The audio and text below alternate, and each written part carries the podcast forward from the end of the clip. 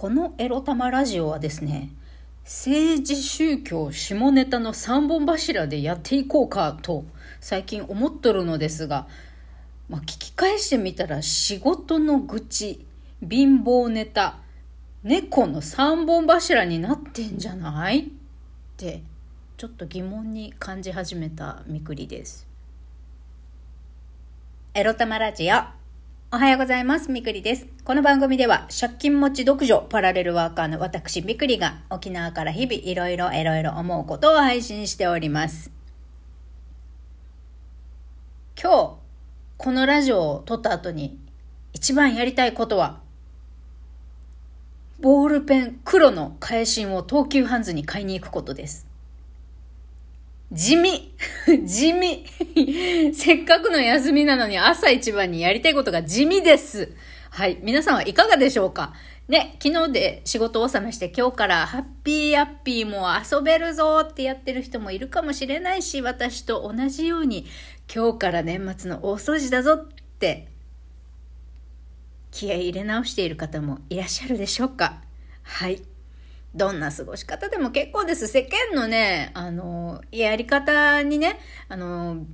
あんたも私も便乗することないんです。別に自分のペースでね、生きていけば、時間を過ごせば良いのです。はい。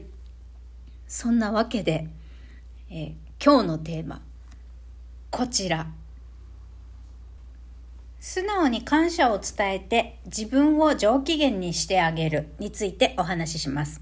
はじめに言っておきます。このね、ポジティブ寄りな自己啓発系っぽい話って、エロ玉ラジオで人気がないんです。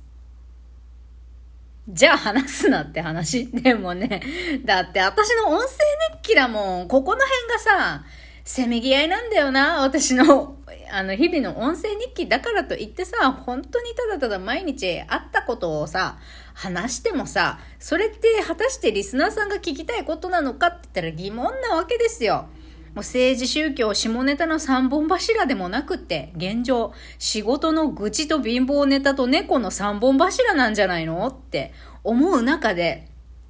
じゃあ、エロ玉ラジオで人気のネタトップ3って何ですかっていうと、これです。私すら得しない私の赤裸々な下ネタ。貧乏ネタ。私が泣いている回が 一番人気なんですよ。ということは昨日私泣いて喋ってましたけれども、えええ皆さんからポチをたくさんいただきましてありがとうございます。本当に。もうねぎらいのネギもたくさんいただきました。ありがとうございます。で、今日の本題の話どこ行ったってことね。そう。結論話せや先にっていう。あのね、2023年はね、話術、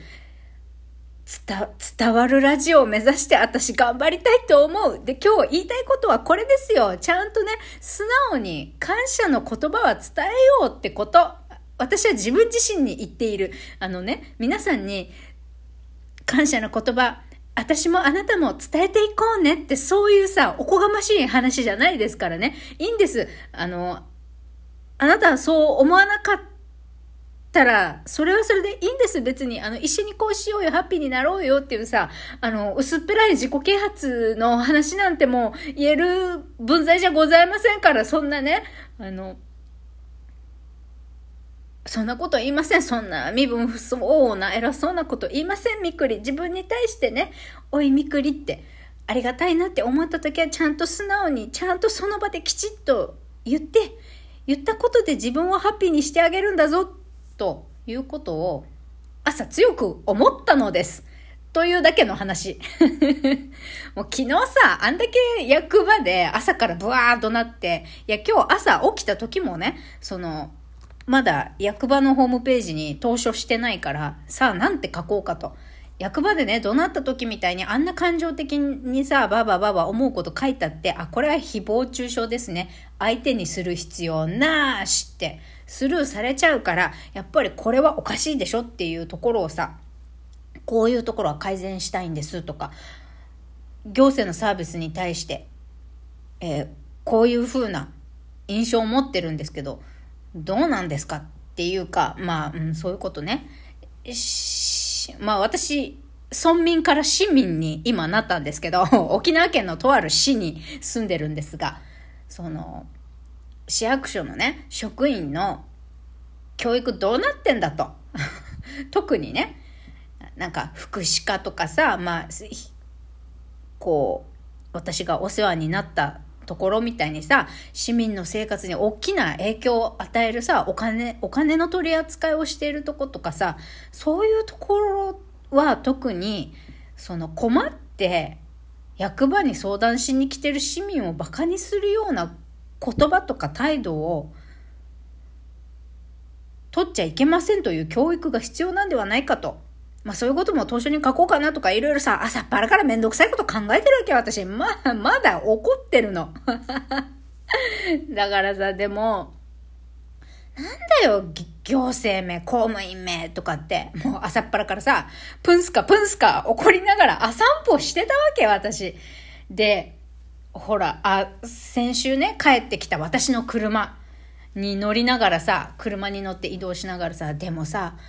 方やあんなクソみたいなこクソみたいな仕事ぶりする公務員がいると思えば、ね、車検入れたばっかりなのにまた壊れたつって私が言って、もう車検なんか入れなきゃよかったとかってぐちぐちぐちぐちあの言ってる客を目の前にね、あ、もう保証期間も実は切れてるんですけど、もう1ヶ月延ばして、保証内修理をさせていただきますって言ってくれるさ、あの、自動車販売会社の営業の方とかさ、あの、車引き取りに行った時もさ、あの、ご用意できましたっつって、すごい素敵な笑顔でさ、あの、ちゃんと試乗もしてバッチリ動いてるので大丈夫ですって言って、ありがとうございます。お気をつけてってお見送りしてくれたわけよ。すっごく気持ちよく丁寧に対応してくださったの。ねえ、ご好意で、保証期間を延ばしてサービスで修理もしてあげてよ。お見送りまで、あの、親切に丁寧に気持ちよくしてくださるさ、素敵なサービスをしてくれる会社とか人とかもいるわけよ。なんじゃこりゃって、この差は何よとかいろいろ考えてたの。だけど、なんかさ、考えな、考えてたの。で、コンビニ行きました。で、カフェラテ買って、買ったんです。そんで、まあ、コンビニの店員さんがね、まあ、いつもと同じように挨拶しているだけかとは思うんですが、なんか、あの、カフェラテお待たせしました。ありがとうございます。って、なんつうのかな？この言い方が気持ちよかったの。ありがとうございますの言い方が。なんか、あざ、ありがとうございますとかさ、ありがとうご、なんちゅうの？いかにも、言わされて言ってるっていうか、あの、もうテンプレで言ってるな、みたいな感じのさ、言い方されるとこっちもはいはいはいってなっちゃうけど、心がこもってるかどうかは別として、ありがとうございますってさ、綺麗に言ってもらえるとさ、こっちも、あ、なんて丁寧なサービス、嬉しいとか、いや、こ、こっちもありがとうございますって思うわけ。で、何が言いたいかというと、まあ人がやってくれた感謝を忘れるなということと、あの、それは昨日ね、激起こした役場の職員に対してもやっぱりいろいろ何にもやってないわけではないから、一応彼らが私に対して施してくれたことに対してはね、人へと、人とかこととか環境への感謝、あの、こんなに怒ってるけど私、あの、周りの人がさ、物事や環境がさ、私を生かしてくれているんだっていうことにさ、私気づいてるかなとか、あとは、こうやって、私にいろいろ施しをしてくれた人にさ、私ちゃんとありがとうございますってちゃんと言ってるかなって、コンビニの店員の気持ちいいありがとうございますでさ、なんかはって気づかされたっていうか、感化されたのね。うん。あ、ありがとうってあの気持ちよく言ってもらえるとこんなに幸せな気分になるんだなもそうだしそう言ってもらえるとこっちもあこちらこそあのいろいろ対応してくださってありがとうございますっていう気持ちになるなとも思ったけどありがたいなって思えることやってくれたからこっちも感謝の言葉を伝えますよじゃなくって常にね日々自分の周りに溢れてる大なり小なりいろんなありがとうを本当は私受けているはずなんですよね。まず、そこに、そこ忘れちゃいけない。気づけるようにならなきゃいけない。なんでかっていうと、感謝に気づくと、ありがたいことにね、気づけるっていうのは自分自身がハッピーになるからなんですよ。あ、得したとか嬉しいとかありがたいなって思えたらさ、あ、生きててよかったとか、死んでなくてよかったとか 思うじゃないですか。まあ、そこまで深く思わないにしてもですよ。うん。なんかちいちゃなことなんだけど、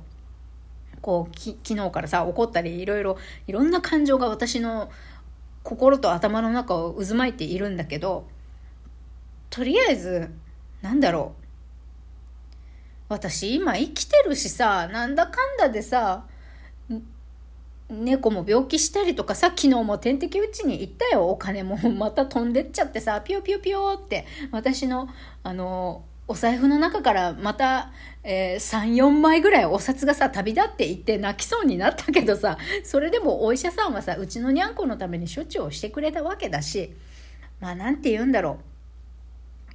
感謝に気づくこととさちゃんとありがとうございますって伝えることって大事。なんでそれがいいかっていうと、伝えてる自分がなんか上機嫌になるんだよね。このありがたいことが起きた。嬉しいもそうだし、それにちゃんと、ありがとうございますって感謝を言えた自分が好きになれるんだよね。うん。ちゃんとありがとうって言えた、よしみたいな。みくりお利口さんみたいなね。なんだろう、この感謝、ありがとうってってなんだろう言葉なんだけどエネルギーっていうか結局あ何でもかんでもお金も感謝の気持ちも言葉もエネルギー交換なんだなってなんとなく思ったのね。すいません感覚の話しちゃってるけどそう。何でも循環だし交換なんだって思ったらさ出し惜しみもダメであいろいろ自分から差し出していきたいなと思ったみくりでした。バイバイ。